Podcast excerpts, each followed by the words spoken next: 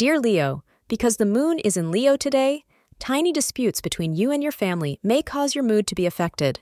Everyone appears to be on edge, so walk on eggshells if necessary to avoid conflict.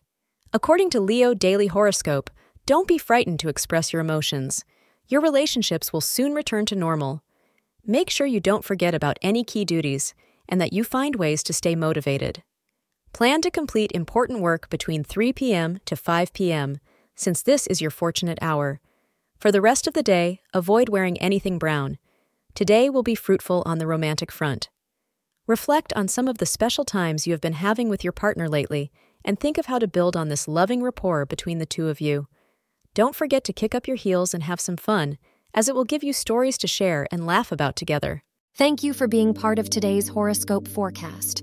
Your feedback is important for us to improve and provide better insights. If you found our show helpful, please consider rating it.